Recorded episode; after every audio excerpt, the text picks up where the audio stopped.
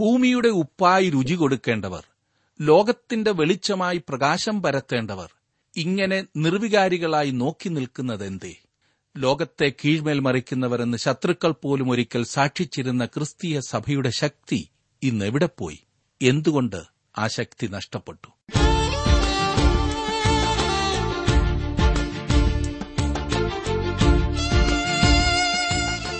G W ആറിന്റെ വേദപഠന class ആരംഭിക്കുകയാണ്.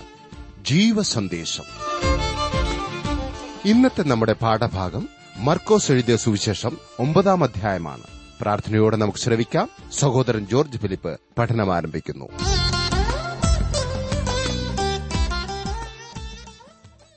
മർക്കോസിന്റെ സുവിശേഷം എട്ടാം അധ്യായമാണല്ലോ കഴിഞ്ഞ ക്ലാസ്സിൽ നാം പഠിച്ചു കഴിഞ്ഞത്. ഇന്ന് ഒൻപതാം അധ്യായം മുഴുവനും നാം പഠിക്കുവാൻ പോകുകയാണ്. മറുരൂപപ്പെടലിന്റെ വിവരണമാണ് ഇവിടെ നമുക്ക് ലഭിക്കുന്നത്. ഇതിനെക്കുറിച്ച് ആദ്യത്തെ മൂന്ന് സുവിശേഷങ്ങളിൽ പറഞ്ഞിട്ടുണ്ട്. മലമുകളിൽ രൂപാന്തരപ്പെടൽ നടക്കുമ്പോൾ മലയുടെ അടിവാരത്ത് ശിഷ്യന്മാർ പൂർണമായി പരാജയപ്പെട്ടുകൊണ്ടിരിക്കുകയായിരുന്നു. ഒരു ബാലനിൽ നിന്ന് അശുദ്ധാത്മാവിനെ പുറത്താക്കുവാൻ യേശുവിന്റെ ശിഷ്യന്മാർക്ക് കഴിഞ്ഞില്ല.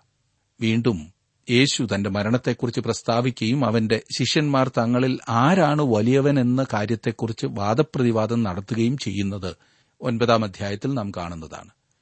യേശു അവരുടെ വിജാതീയ ചിന്താഗതിയെ അതായത് ദൈവികമല്ലാത്ത ചിന്താഗതിയെ ശാസിക്കുകയും നരകത്തെക്കുറിച്ച് മുന്നറിയിപ്പ് കൊടുക്കുകയും ചെയ്യുന്നത് നാം കാണുന്നതാണ്. പ്രവർത്തനോത്മകമായ മറ്റൊരു അധ്യായമത്രേ ഈ ഒൻപതാം അധ്യായം. ഞാൻ പറഞ്ഞല്ലോ മറ്റ് സുവിശേഷ എഴുത്തുകാരെ അപേക്ഷിച്ച് മർക്കോസ് വളരെ സംക്ഷിപ്തമായിട്ടാണ് തന്റെ വിവരങ്ങൾ നൽകിയിരിക്കുന്നത്. എങ്കിലും കർത്താവിന്റെ മറുരൂപപ്പെടലിനെക്കുറിച്ച് ഏറ്റവും ദീർഘമായ വിവരണം മർക്കോസാണ് നമുക്ക് നൽകുന്നത്.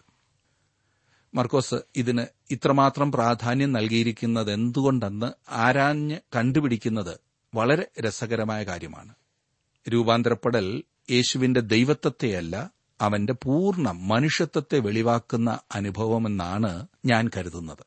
മുമ്പ് പറഞ്ഞതുപോലെ ആദ്യത്തെ മൂന്ന് സുവിശേഷങ്ങളിൽ ഈ കാര്യം നാം വായിക്കുന്നുണ്ട്. എന്നാൽ യോഹന്നാന്റെ സുവിശേഷത്തിൽ ഈ സംഗതി നാം കാണുന്നില്ല. യേശുക്രിസ്തുവിന്റെ ദൈവത്വത്തെ ചൂണ്ടിക്കാണിക്കുന്നതായ യോഹന്നാന്റെ സുവിശേഷത്തിൽ യേശുവിന്റെ മറുരൂപപ്പെടലിന്റെ വിവരണം നൽകിയിട്ടില്ല എന്നതാണ് വാസ്തവം. മത്തായുടെ സുവിശേഷം പതിനാറാം അധ്യായത്തിന്റെ അവസാന വാക്യത്തിൽ മനുഷ്യപുത്രൻ തന്റെ രാജ്യത്തിൽ വരുന്നത് കാണുവോളം മരണം ആസ്വദിക്കാത്തവർ ചിലർ ഈ നിൽക്കുന്നവരിലുണ്ട് എന്ന് ഞാൻ സത്യമായിട്ട് നിങ്ങളോട് പറയുന്നു എന്ന് യേശു പറഞ്ഞ കാര്യം ഓർക്കുന്നുണ്ടല്ലോ. അതിന് പല വിധത്തിലുള്ള വ്യാഖ്യാനങ്ങളുണ്ട്. എന്നാൽ നമ്മുടെ കർത്താവ് പ്രത്യേകമായി തന്റെ രൂപാന്തരപ്പെടൽ അനുഭവത്തെ സൂചിപ്പിച്ചുകൊണ്ടാണ് ഇത് പറഞ്ഞത് എന്നത്ര ഞാൻ കരുതുന്നത്. അവിടെ നിന്നിരുന്നവരിൽ രണ്ടുപേർ അതായത് പത്രോസും യോഹന്നാനും അതുമായി ബന്ധപ്പെട്ടവരായിരുന്നു. അവർ അതേക്കുറിച്ചും പറയുന്നുണ്ട്. പത്രോസിന്റെ രണ്ടാം ലേഖനം ഒന്നാം അധ്യായത്തിന്റെ പതിനാറ് മുതൽ പതിനെട്ട് വരെയുള്ള വാക്യങ്ങളിൽ പത്രോസ് തന്നെ പറഞ്ഞതോർക്കുന്നില്ലേ രണ്ട് പത്രോസ് ഒന്നിന്റെ പതിനാറ്. ഞങ്ങൾ നമ്മുടെ കർത്താവായ യേശുക്രിസ്തുവിന്റെ ശക്തിയും പ്രത്യക്ഷതയും നിങ്ങളോട് അറിയിച്ചത് നിർമ്മിത കഥകളെ പ്രമാണിച്ചിട്ടല്ല അവന്റെ മഹിമ കണ്ട സാക്ഷികളായി തീർന്നിട്ടത്രേ. ഇവൻ എന്റെ പ്രിയപുത്രൻ ഇവങ്കൽ ഞാൻ പ്രസാദിച്ചിരിക്കുന്നു എന്നുള്ള ശബ്ദം അതിശ്രേഷ്ഠ തേജസ്സിങ്കൽ നിന്ന് വന്നപ്പോൾ പിതാവായ ദൈവത്താൽ അവന് മാനവും തേജസ്സും ലഭിച്ചു. ഞങ്ങൾ അവരോടുകൂടെ വിശുദ്ധ പർവതത്തിൽ ഇരിക്കുമ്പോൾ സ്വർഗത്തിൽ നിന്നും ഈ ശബ്ദം ഉണ്ടായത് കേട്ടു. കർത്താവായ യേശുക്രിസ്തുവിന്റെ ശക്തിക്കും പ്രത്യക്ഷതയ്ക്കും അവർ സാക്ഷികളായിരുന്നു എന്നാണ് പത്രോസ് തന്റെ ലേഖനത്തിലൂടെ പറഞ്ഞിരിക്കുന്നത്. എപ്പോഴാണ് സാക്ഷികളായത്? യേശുവിന്റെ മറുരൂപപ്പെടലിന്റെ സമയം. ഇനി ഒൻപതാം അധ്യായത്തിലേക്ക് നമുക്ക് പ്രവേശിച്ച ആദ്യത്തെ വാക്യം ഒന്ന് ശ്രദ്ധിക്കാം.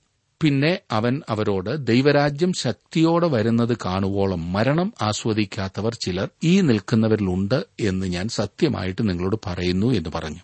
യേശു ക്രൂശിങ്കിലേക്ക് പോയാലും ഇല്ലെങ്കിലും രാജ്യം തന്റെ കൈകളിലാണെന്ന് നമ്മെ മനസ്സിലാക്കേണ്ടതിനാണ് ഈ സന്ദർഭത്തിൽ യേശു മരണത്തിനും ഉയർത്തെഴുന്നേൽപ്പിനും മുമ്പായിട്ട് ഈ കാര്യം പറയുവാൻ കാരണമെന്നത്ര ഞാൻ വിശ്വസിക്കുന്നത്. അവനെ ഈ ഭൂമിയിൽ നിന്ന് തിരിച്ചു സ്വർഗത്തിൽ പോയി അഖിലാണ്ടത്തിന്റെ സർവഭരണാധിപനായിരിക്കാമായിരുന്നു വേണമെങ്കിൽ. എന്നാൽ അപ്രകാരമായാൽ അവന് എന്നെയും താങ്കളെയും രക്ഷിക്കുവാൻ കഴിയുമായിരുന്നില്ല സുഹൃത്തെ. രണ്ടാം വാക്യത്തിൽ നാം വായിക്കുന്നത് ആറ് ദിവസം കഴിഞ്ഞ ശേഷം യേശു പത്രോസിനെയും യാക്കോബിനെയും യോഹന്നാനെയും കൂട്ടി ഒരു ഉയർന്ന മലയിലേക്ക് തനിച്ചു കൊണ്ടുപോയി. അവരുടെ മുമ്പാകെ രൂപാന്തരപ്പെട്ടു. ഈ മൂന്നു പേരെ എന്തുകൊണ്ടാണ് കർത്താവ് കൂടെ കൊണ്ടുപോയത് എന്ന ചോദ്യം സാധാരണ കേട്ടുവരാറുള്ളതാണ്. അവർ തന്റെ പ്രിയ ശിഷ്യന്മാരായിരുന്നതുകൊണ്ടോ? അവർ മറ്റുള്ളവരെക്കാൾ മുതിർന്നവർ ആയതുകൊണ്ടോ? അല്ലല്ല. അവരെ യേശു കൊണ്ടുപോയത് വേറെ ചില കാര്യം കൊണ്ടാകാം. അവരായിരുന്നു ഈ കൂട്ടത്തിൽ ഏറ്റവും ബലഹീനരായ ശിഷ്യന്മാരെന്നും അവരെ എപ്പോഴും ഈ കൊച്ചു കുട്ടികളെപ്പോലെ കൊണ്ടു നടക്കേണ്ട ആവശ്യമുണ്ടായിരുന്നു എന്നും അത്ര ഞാൻ ചിന്തിക്കുന്നത്. എന്റെ ചിന്ത തെറ്റാണെങ്കിൽ ഇനിയും പറയുന്നു ഒന്ന് ശ്രദ്ധിച്ചാട്ടെ. മൂന്ന് കുട്ടികളുമായി തെരുവിൽ കൂടി യാത്ര ചെയ്യുന്ന ഒരു മാതാവിനെ ഒരിക്കൽ ശ്രദ്ധിക്കുവാനിടയായി. ഈ അമ്മ ഒരു കുട്ടിയെ എടുത്തിട്ടുണ്ട്. ഒരു കുട്ടിയുടെ കയ്യിൽ പിടിച്ച് നടത്തുന്നുണ്ട്. മൂന്നാമത്തെ കുട്ടി അവളുടെ പിന്നാലെ പതിയെ പതിയെ നടന്നു വരികയാണ്. ഇടയ്ക്കിടയ്ക്ക് ഈ പുറകെ നടക്കുന്ന കുട്ടിക്ക് വേണ്ടി അമ്മ കാത്തു നിൽക്കേണ്ടതായി വരും. അവർ വളരെ പതുക്കെയാണ് തെരുവിൽ കൂടി ഇങ്ങനെ യാത്ര ചെയ്യുന്നത്. അവളുടെ പുറകെ നടക്കുന്ന കുട്ടി വളരെ സമയം എടുക്കുന്നുണ്ടായിരുന്നു. എന്നാൽ അവളുടെ തോളിലിരിക്കുന്ന കുട്ടിയെ എടുത്തില്ലെങ്കിൽ അവളോടൊപ്പം പോകുവാൻ ആ കുട്ടിക്ക് കഴിയുമായിരുന്നില്ല. പത്രോസും യാക്കോബും യോഹന്നാനും അതുപോലെ തന്നെയാണെന്നത്ര ഞാൻ ചിന്തിക്കുന്നത്. അവർ ഒഴിച്ചുകൂടാത്ത ഒരു കൂട്ടമായി തോന്നിയേക്കാം. എന്നാൽ അവർ ശിശുക്കളെപ്പോലെയായിരുന്നു. യേശുവിന് അവരെ കൂടെ കൊണ്ടു നടക്കേണ്ടതുണ്ടായിരുന്നു എന്ന് തോന്നുന്നു. അതിനാൽ രൂപാന്തരപ്പെടലിന്റെ സമയത്തും അവൻ അവരെ കൂടെ കൊണ്ടുപോകുന്നു. പത്രോസ് പറയുന്നത് അവർ അവന്റെ മഹിമ കണ്ട സാക്ഷികളാണെന്നത്രേ. ഇത് മഹത്വീകരിക്കപ്പെട്ട ക്രിസ്തുവാണ്. അപ്രകാരമാണ് അവൻ ഒരിക്കൽ ഈ ഭൂമിയിലേക്ക് ഇനിയും മടങ്ങി വരുവാൻ പോകുന്നത്. സ്നേഹിത താങ്കളും ഞാനും ഒരിക്കലായിത്തീരുന്നതിന്റെ ഒരു ചിത്രമാണ് ഇവിടെ നമുക്ക് ലഭിക്കുന്നത്. നാം ക്രിസ്തുവിനോട് സദൃശന്മാരാകും എന്ന് യോഹന്നാന്റെ ഒന്നാം ലേഖനം മൂന്നാം അധ്യായത്തിന്റെ രണ്ടാം വാക്യത്തിൽ വായിക്കുന്നു. ഞങ്ങൾ അവന്റെ തേജസ് പിതാവിൽ നിന്ന് ഏകജാതനായവന്റെ തേജസ്സായി കണ്ടു എന്ന് യോഹന്നാൻ സുവിശേഷം എഴുതിയപ്പോൾ ഒന്നാം അധ്യായത്തിന്റെ പതിനാലാം വാക്യത്തിൽ പറഞ്ഞു. രൂപാന്തരപ്പെടൽ എന്നതിന് ഗ്രീക്കിൽ ഉപയോഗിച്ചിരിക്കുന്ന വാക്ക് മെറ്റമോർഫോം എന്നാണ്. ഇംഗ്ലീഷിൽ മെറ്റമോർഫോസ് എന്നാണ് അതിന്റെ തർജിമ യേശുവിന്റെ ശരീരത്തിൽ രൂപാന്തരം സംഭവിച്ചു. പുറത്തുനിന്നും ഉണ്ടായ ഏതെങ്കിലും പ്രകാശമോ മറ്റെന്തെങ്കിലും പ്രവർത്തനമോ ആയിരുന്നില്ല അത് അവന്റെ അകത്തുനിന്ന് പ്രകാശിച്ച വെളിച്ചമായിരുന്നു രൂപാന്തരപ്പെടൽ. ഞാൻ കരുതുന്നത് ആദാമും ഹൗവായും ഈ പറഞ്ഞിരിക്കുന്നതുപോലെ അകമേ നിന്നുള്ളൊരു പ്രകാശം ധരിക്കപ്പെട്ട അവസ്ഥയിലായിരുന്നിരിക്കാം പാപം ചെയ്യുന്നതിനു മുൻപ്.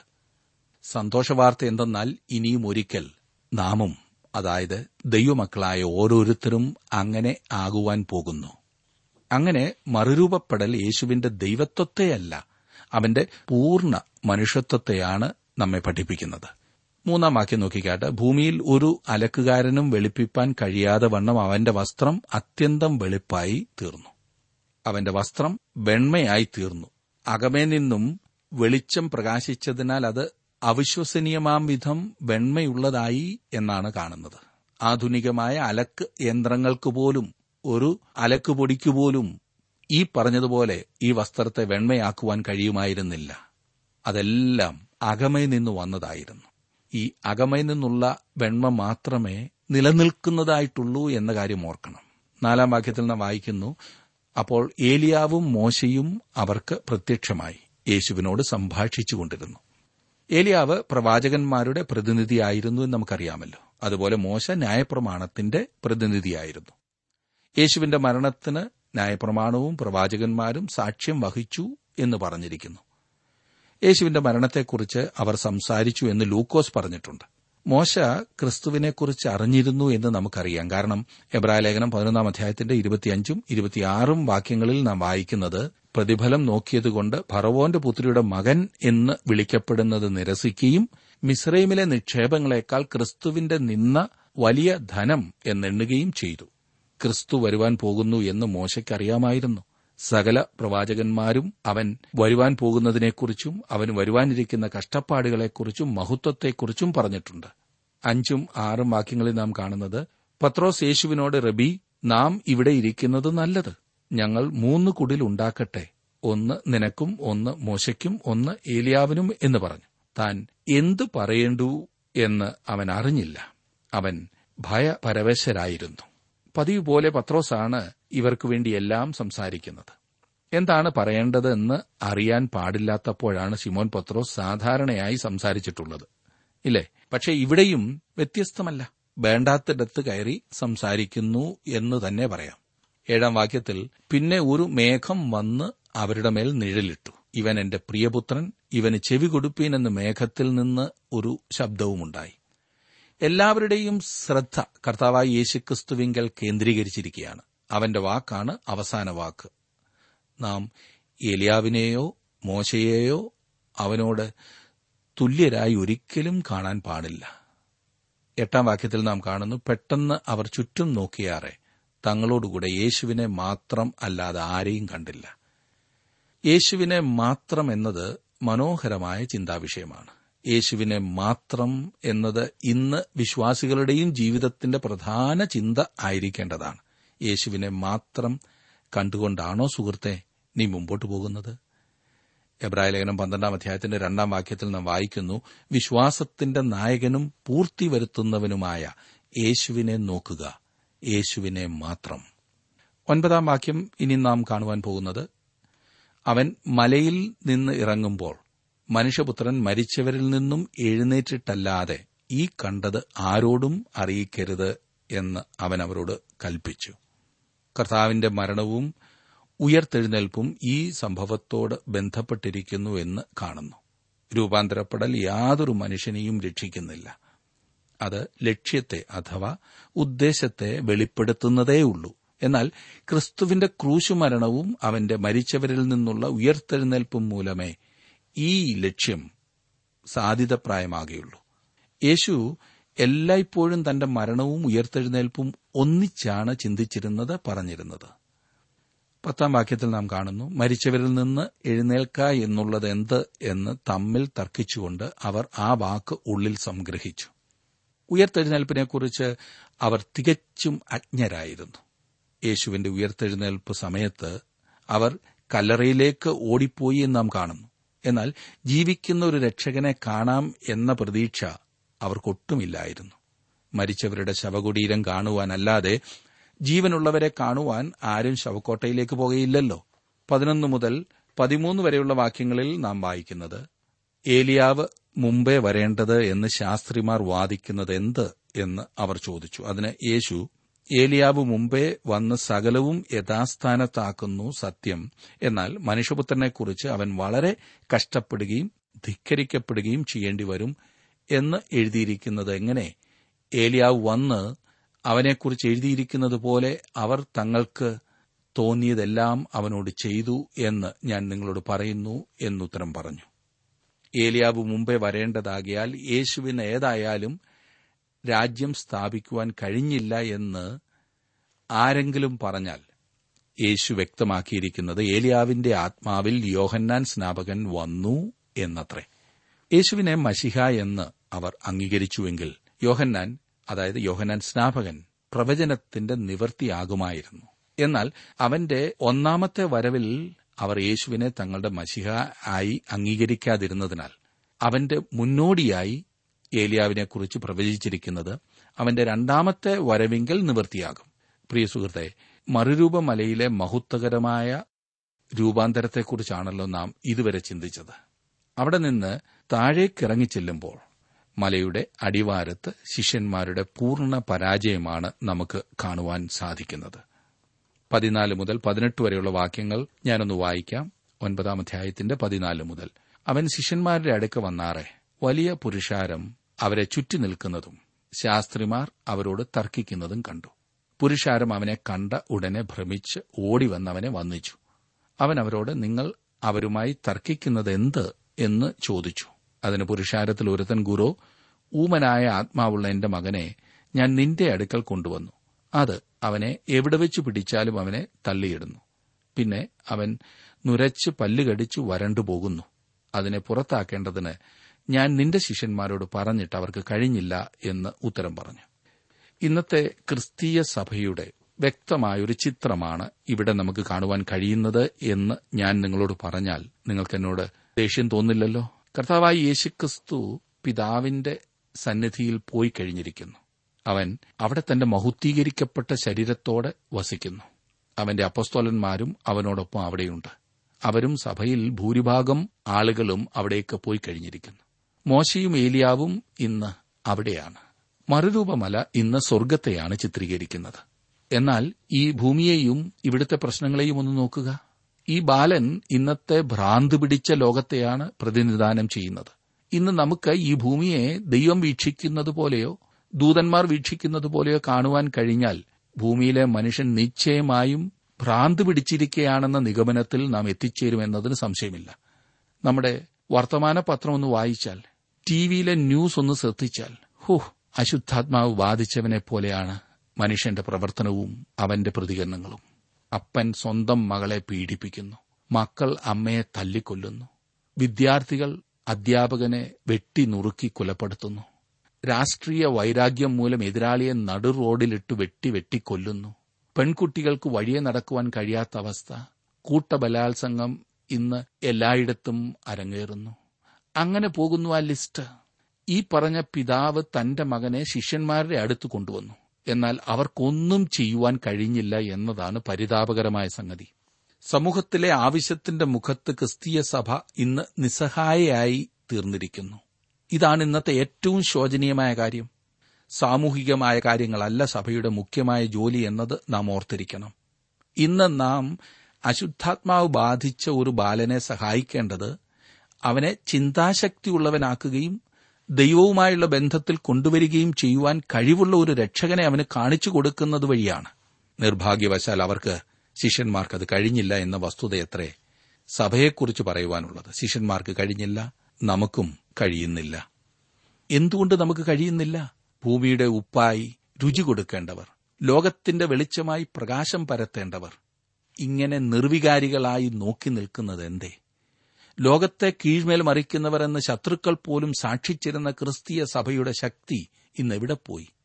ശിഷ്യന്മാരുടെ അവസ്ഥ തന്നെ നോക്കിയാൽ നമുക്കതിന്റെ കാരണം മനസ്സിലാകും. മർക്കോസിന്റെ സുവിശേഷം ആറാം അധ്യായത്തിൽ യേശു ശിഷ്യന്മാരെ അയച്ചപ്പോൾ അശുദ്ധാത്മാക്കളെ ആട്ടിപ്പായിക്കുവാനുള്ള അധികാരം അവർക്കവൻ കൊടുത്തിരുന്നതാണ്. അതിൻ പ്രകാരം ഈ ശിഷ്യന്മാർ പോയടത്തൊക്കെ തങ്ങളുടെ ശുശ്രൂഷയിൽ അശുദ്ധാത്മാക്കളെ പുറത്താക്കി എന്ന് മർക്കോസിന് സുവിശേഷം ആറാം അധ്യായത്തിൽ നാം വായിക്കുന്നു. എന്നാൽ ഇപ്പോൾ എവിടെ പോയി അവരുടെ ശക്തി?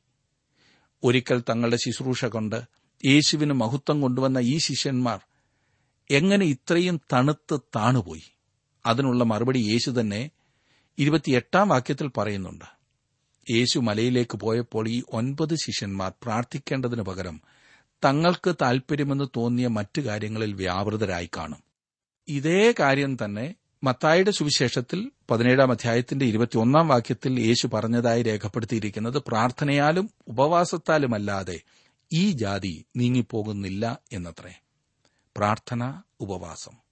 പ്രാർത്ഥന എന്നാൽ പ്രധാനമായും ദൈവം പറയുന്നത് ശ്രദ്ധിക്കുന്ന സമയമാണ്. നാം ഇന്ന് ദൈവവചനത്തിലൂടെയാണ് ദൈവശബ്ദം ശ്രദ്ധിക്കുന്നത്. അങ്ങനെ ദൈവശബ്ദം കേൾക്കുമ്പോൾ അത് അനുസരിക്കുവാനുള്ള സമർപ്പണമാണ് ഉപവാസം. എത്ര വില കൊടുത്തും എന്തും ത്യാഗം ചെയ്തും ദൈവത്തെ അനുസരിക്കുവാനുള്ള തീരുമാനം. എന്നാൽ ശിഷ്യന്മാർ യേശു മലയിലേക്ക് പോയപ്പോൾ തങ്ങളുടെ ഇഷ്ടത്തിന് പോയി. ഒരുപക്ഷെ അവർ കിടന്നുറങ്ങിക്കാണും. അല്ലെങ്കിൽ തങ്ങളിൽ ആരാകുന്നു വലിയവൻ എന്ന തർക്കവിഷയം വീണ്ടും കൊണ്ടുവന്ന് കാണും. അതുമല്ലെങ്കിൽ യേശു കൂടെ കൊണ്ടുപോയ മൂന്നു പേരോടുള്ള അസൂയ മൂലം അവരെ കുറ്റം പറഞ്ഞുകൊണ്ടിരുന്നു കാണും. ഇനിയും നാമൊക്കെ ചെയ്യുന്നതുപോലെ അല്പം സമയം കിട്ടിയതല്ലേ? കളിതമാശ പറഞ്ഞിരിക്കാം എന്ന് കരുതിക്കാണും ഏതായാലും ശക്തി നഷ്ടപ്പെട്ട് ആകെ നാണക്കേടായി. അതുകൊണ്ട് കർത്താവ് പറയുന്നത് ശ്രദ്ധിച്ചോ? പത്തൊൻപതാം വാക്യത്തിൽ അവൻ അവരോട് അവിശ്വാസമുള്ള തലമുറയെ എത്രത്തോളം ഞാൻ നിങ്ങളോട് കൂടെയിരിക്കും എത്രത്തോളം നിങ്ങളെ പൊറുക്കും? അവനെ എന്റെ അടുക്കൽ കൊണ്ടുവരുവീൻ എന്ന് പറഞ്ഞു. അവനെ എന്റെ അടുക്കൽ കൊണ്ടുവരിക എന്ന് യേശു പറയുന്നു. നഷ്ടപ്പെട്ട മനുഷ്യരെ യേശുവിങ്കിലേക്ക് കൊണ്ടുവരുന്നതൊഴിച്ച് മറ്റെല്ലാ കാര്യങ്ങളും സഭ ഇന്ന് ചെയ്യുന്നുണ്ട്. ഇരുപത് മുതൽ ഇരുപത്തിരണ്ട് വരെയുള്ള വാക്യങ്ങൾ. അവർ അവനെ അവന്റെ അടുക്കൽ കൊണ്ടുവന്നു. അവനെ കണ്ട ഉടനെ ആത്മാവ് അവനെ ഇഴച്ചു. അവൻ നിലത്തു വീണ് നുരച്ചുരുണ്ടു. ഇത് അവന് സംഭവിച്ചിട്ട് എത്ര കാലമായി എന്ന് അവന്റെ അപ്പനോട് ചോദിച്ചതിന് അവൻ ചെറുപ്പം മുതൽ തന്നെ. അത് അവനെ നശിപ്പിക്കേണ്ടതിന് പലപ്പോഴും തീയിലും വെള്ളത്തിലും തള്ളിയിട്ടിട്ടുണ്ട്. നിന്നാൽ വല്ലതും കഴിയുമെങ്കിൽ മനസ്സലിഞ്ഞ് ഞങ്ങളെ സഹായിക്കണമേ എന്ന് പറഞ്ഞു. ഇത് വളരെ പരിതാപകരമായ ഒരു അവസ്ഥയാണ് എന്നാൽ ഗദരദേശത്തെ കല്ലറകളിൽ പാർത്തിരുന്ന മനുഷ്യന്റെ അവസ്ഥയോളം ഇത് മോശമായിരുന്നില്ല. കാരണം ആ മനുഷ്യൻ പ്രായപൂർത്തിയായ മനുഷ്യനും അവൻ വളരെ നാളുകളായി ഭൂതബാധിതനുമായിരുന്നു. ഇതൊരു ബാലനായിരുന്നു. എന്നാൽ ഒരു കാര്യം സത്യമാണ് ഇവനും അങ്ങനെ തുടരുവാൻ അനുവദിച്ചെങ്കിൽ ഒരുപക്ഷെ ആ ഗദരദേശത്തെ മനുഷ്യനെപ്പോലെ അഥവാ അവനേക്കാൾ മോശമായ അവസ്ഥയിൽ എത്തിച്ചേരുമായിരുന്നു. അതിനാൽ ഈ പിതാവ് തന്റെ പീഡിപ്പിക്കപ്പെട്ട മകനു വേണ്ടി തന്നെത്താൻ കർത്താവായ യേശുക്രിസ്തുവിന്റെ മുമ്പിൽ അവനെ ഏൽപ്പിച്ചു കൊടുക്കുന്നു. നാം അങ്ങനെ ചെയ്യുമ്പോൾ സുഹൃത്തെ അവൻ സഹായത്തിനായി എന്തെങ്കിലും പ്രവർത്തിക്കുക തന്നെ ചെയ്യും. ഇരുപത്തിമൂന്നാം വാക്യത്തിൽ നാം വായിക്കുന്നത് യേശു അവനോട് നിന്നാൽ കഴിയുമെങ്കിലെന്നോ വിശ്വസിക്കുന്നവന് സകലവും കഴിയുമെന്ന് പറഞ്ഞു. യേശു ഈ പിതാവിന്റെ അടുത്തേക്ക് തിരിഞ്ഞിട്ട് വിശ്വാസമുള്ളവനായിരിക്കാൻ ആവശ്യപ്പെടുന്നു എന്നതാണ് ഇവിടുത്തെ ചിന്ത. ഈ ബാലന്റെ അവസ്ഥയ്ക്ക് ഈ പിതാവ് ഏതെങ്കിലും വിധത്തിൽ ഉത്തരവാദി ആയിരിക്കാൻ ഇടയുണ്ടോ? നിന്നാൽ വല്ലതും കഴിയും എങ്കിൽ എന്നതല്ല ഇവിടുത്തെ പ്രശ്നം. കർത്താവായി യേശുവിന് സകലവും സാധ്യമാണ്. നീ വിശ്വസിക്കുമെങ്കിൽ എന്നുള്ളതാണ് പ്രശ്നം. വിശ്വസിക്കുന്നവന് സകലവും കഴിയും എന്ന് യേശു കർത്താവ് ബാലന്റെ പിതാവിനോട് പറഞ്ഞു. തന്നിൽ വിശ്വസിക്കുവാൻ യേശു ആ മനുഷ്യനോട് പറയുകയാണ് ചെയ്യുന്നത്. അവന്റെ പ്രതികരണം ശ്രദ്ധിച്ചാലും ബാലന്റെ അപ്പൻ ഉടനെ നിലവിളിച്ചു കർത്താവേ ഞാൻ വിശ്വസിക്കുന്നു എന്റെ അവിശ്വാസത്തിന് സഹായിക്കണമേ എന്ന് പറഞ്ഞു. ഇവിടെ ഈ അപ്പന്റെ വിശ്വാസത്തോടുകൂടിയുള്ള നിലവിളിയാണ് കേൾക്കുന്നത്. ഇരുപത്തിയഞ്ച് മുതൽ ഇരുപത്തിയേഴ് വരെയുള്ള വാക്യങ്ങളിൽ നോക്കുമ്പോൾ ഇതും യേശു മരിച്ചവരിൽ നിന്നും ഉയർത്തെഴുന്നേൽപ്പിച്ച സംഭവങ്ങളിൽ ഒന്നാണോ എന്ന സംശയം ഉയർന്നു വരാവുന്നതത്രേ. അതായിരിക്കും ശരി എന്ന് ഞാൻ കരുതുന്നു. പക്ഷേ അങ്ങനൊരു വലിയ വാദം നടത്തുവാൻ ഇപ്പോൾ ഞാൻ തയ്യാറല്ല. ഇരുപത്തിയെട്ടും ഇരുപത്തിയൊൻപതും വാക്യങ്ങളിൽ ഞാൻ നേരത്തെ പറഞ്ഞ പ്രാർത്ഥനയുടെ കാര്യമാണ് നാം കാണുന്നത്. ഇന്ന് ഈ പ്രാർത്ഥനയില്ലായ്മയാണ് എല്ലായിടത്തെയും പ്രശ്നത്തിന് കാരണം. കുടുംബങ്ങളിൽ പ്രാർത്ഥന കുറഞ്ഞു. സഭകളിൽ പ്രാർത്ഥന കുറഞ്ഞു. പ്രാർത്ഥനയില്ലാത്ത ഇടങ്ങൾ ശക്തിയില്ലാത്ത ഇടങ്ങളാകുന്നു. ദൈവവുമായുള്ള നമ്മുടെ ബന്ധത്തെ ദൃഢമാക്കുന്നത് പ്രാർത്ഥനയാണ്. വിശ്വാസത്തോടുകൂടിയ പ്രാർത്ഥന നമുക്കിന്ന് വളരെ അത്യാവശ്യമാണ്. കാരണം ആവശ്യത്തിലിരിക്കുന്ന ഒരു സമൂഹത്തിലത്രേ താങ്കളും ഞാനും ജീവിക്കുന്നത്. ബന്ധനത്തിലായിരിക്കുന്ന ആയിരങ്ങൾക്ക് വിടുതൽ ആവശ്യമാണ്. അവർ അതിനുവേണ്ടി താങ്കളോടും എന്നോടും യാചിക്കുന്നു. പ്രാർത്ഥനയോടുകൂടെ ദൈവസന്നിധിയിൽ ചെല്ലുമ്പോൾ അവിടെയാണ് നമുക്ക് ആ ശക്തി അനുഭവിക്കുവാൻ സാധിക്കുന്നത്. ദൈവത്തിന്റെ ആത്മാവ് താങ്കളെ അങ്ങനെയുള്ള ഒരു ജീവിതത്തിലേക്ക് നയിക്കുവാൻ സമർപ്പിക്കുമോ? കർത്താവെ ഇന്ന് വചനം ശ്രദ്ധിച്ച ഓരോരുത്തരെ തങ്ങളുടെ ചുറ്റുപാടുമുള്ളവരുടെ ആവശ്യങ്ങളെ മനസ്സിലാക്കി പ്രവർത്തിക്കുവാൻ അവിടുന്ന് ശക്തീകരിക്കണമേ. പ്രാർത്ഥനയിലൂടെ ഉപവാസത്തിലൂടെ മറ്റുള്ളവർക്ക് വേണ്ടി മധ്യസ്ഥത അണയ്ക്കുവാൻ ഞങ്ങളെ ഒരുക്കണമേ. യേശുവിന്റെ നാമത്തിൽ തന്നെ. ആമേൻ.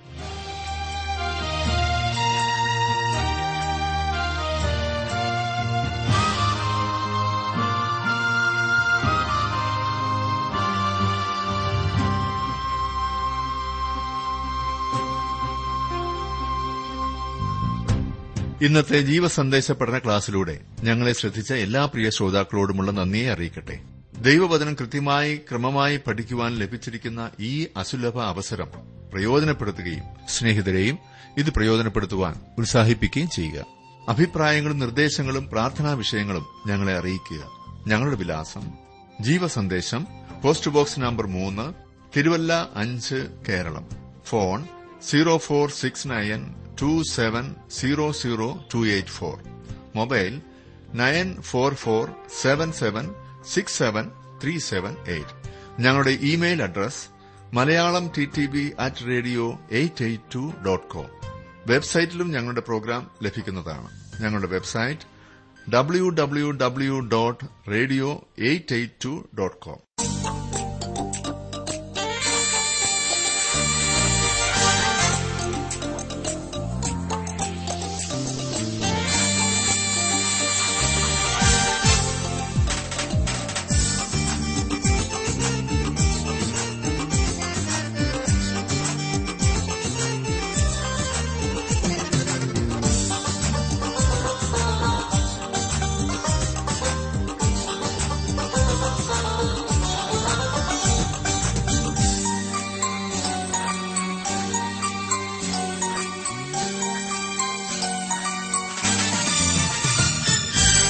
കർത്തൻ തന്ന നന്മകളെ എല്ലാം നമ്മൾ ഓർക്കുമ്പോൾ മാനസത്തിൻ ദുഃഖമെല്ലാം മാറിപ്പോകുമേ. കർത്തൻ തന്ന നന്മകളെ എല്ലാം നമ്മൾ ഓർക്കുമ്പോൾ മാനസത്തിൻ ദുഃഖമെല്ലാം മാറിപ്പോകുമേ. എന്തോരു സന്തോഷം ആയത്ര ആനന്ദം. ആ നല്ല നാളുകൾ സ്വർഗീയ നാളുകൾ. എന്തോരു സന്തോഷം. ആ എത്ര ആനന്ദം ആ നല്ല നാളുകൾ സ്വർഗീയ നാളുകൾ നോക്കി നോക്കി പാർത്തിയിടും നാം കർത്തൻ തരും നാളുകൾ. യേശുരാജനോടുകൂടെ ചേർന്നു വാഴുവാൻ. നോക്കി നോക്കി പാർത്തിയിടും നാം കർത്തൻ തരും നാളുകൾ. യേശുരാജനോടുകൂടെ ചേർന്നു വാഴുവാൻ. ജീവസന്ദേശം പരിപാടിയിൽ കേൾക്കുന്ന ഗാനങ്ങൾ വീണ്ടും കേൾക്കുവാൻ ആഗ്രഹിക്കുന്നവർ രാവിലെ പത്തിനും പതിനൊന്നിനും ഇടയ്ക്ക് nine eight four seven six seven one seven four five എന്ന നമ്പറിലേക്ക് വിളിക്കുക. ആവശ്യപ്പെടുന്ന ഗാനം വീണ്ടും എപ്പോൾ കേൾക്കുവാൻ സാധിക്കും എന്നതും അറിയിക്കുന്നതാണ്. ദൈവം താങ്കളെ അനുഗ്രഹിക്കട്ടെ. സമാധാനം നിർഭയമെന്നെല്ലാം അവർ ചൊല്ലുമ്പോൾ കള്ളൻ രാത്രി വരും പോലെ കർത്തൻ വരുമേ.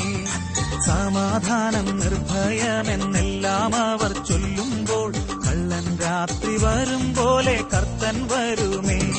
നാശം വന്നിടുമേ. ഈറ്റുനോവ് പോൽ തെറ്റിയൊഴിഞ്ഞിടാൻ മാർഗവുമില്ലെന്ന് നാശം വന്നിടുമേ. ഈറ്റുനോവ് പോൽ തെറ്റി ഒഴിഞ്ഞിടാൻ മാർഗവുമില്ലെന്ന് ഉണർന്നു സുബോധത്തോട് പ്രാർത്ഥനയിൽ ഇരിക്കും. കർത്താവിനെ എതിരേൽപ്പാൻ കാലമായല്ലോ. ഉണർന്നു സുബോധത്തോട് പ്രാർത്ഥനയിൽ ഇരിപ്പിൻ കർത്താവിനെ എതിരേൽപ്പാൻ കാലമായല്ലോ.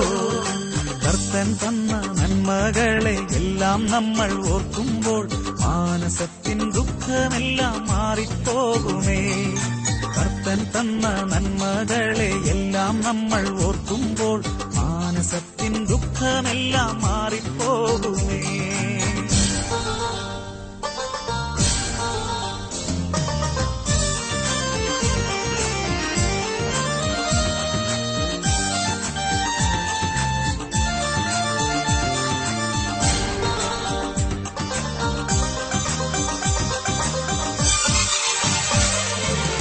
നിദ്ര കൊണ്ട വിശുദ്ധരോ നാദം കേട്ടുണർന്നിടും. മുദ്രയിട്ടു വീണ്ടെടുത്ത ദൈവമക്കളും. നിദ്ര കൊണ്ട വിശുദ്ധരോ നാദം കേട്ടുണർന്നിടും. മുദ്രയിട്ടു വീണ്ടെടുത്ത ദൈവമക്കളും. കാഹളം കേട്ടിടും മേഘത്തിൽ ചേർത്തിടും. കാന്തനെ കണ്ടിടും മോദമായി വാണിടും. കാഹളം കേട്ടിടും. മേഘത്തിൽ ചേർത്തിടും. കാന്തനെ കണ്ടിടും. മോദമായി വാണിടും. നിത്യം നിത്യം വാണിടും നാം സ്വർഗമഹാരാജ്യത്തിൽ. നിത്യതയിൽ വാഴുമേ നാം നാഥരുമൊത്ത് നിത്യം നിത്യം വാണിടും നാം സ്വർഗമഹാരാജ്യത്തിൽ. നിത്യതയിൽ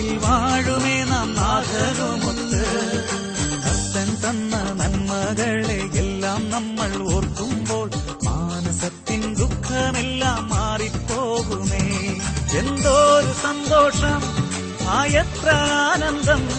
ആ നല്ല നാളുകൾ. സ്വർഗീയ നാളുകൾ. എന്തോരു സന്തോഷം. ആ എത്ര ആനന്ദം. ആ നല്ല നാളുകൾ. സ്വർഗീയ നാളുകൾ. നോക്കി നോക്കി പാർത്തിയിടും നാം കർത്തൻ തരും നാളുകൾ. യേശുരാജനോടുകൂടെ ചേർന്നു വാഴുവാൻ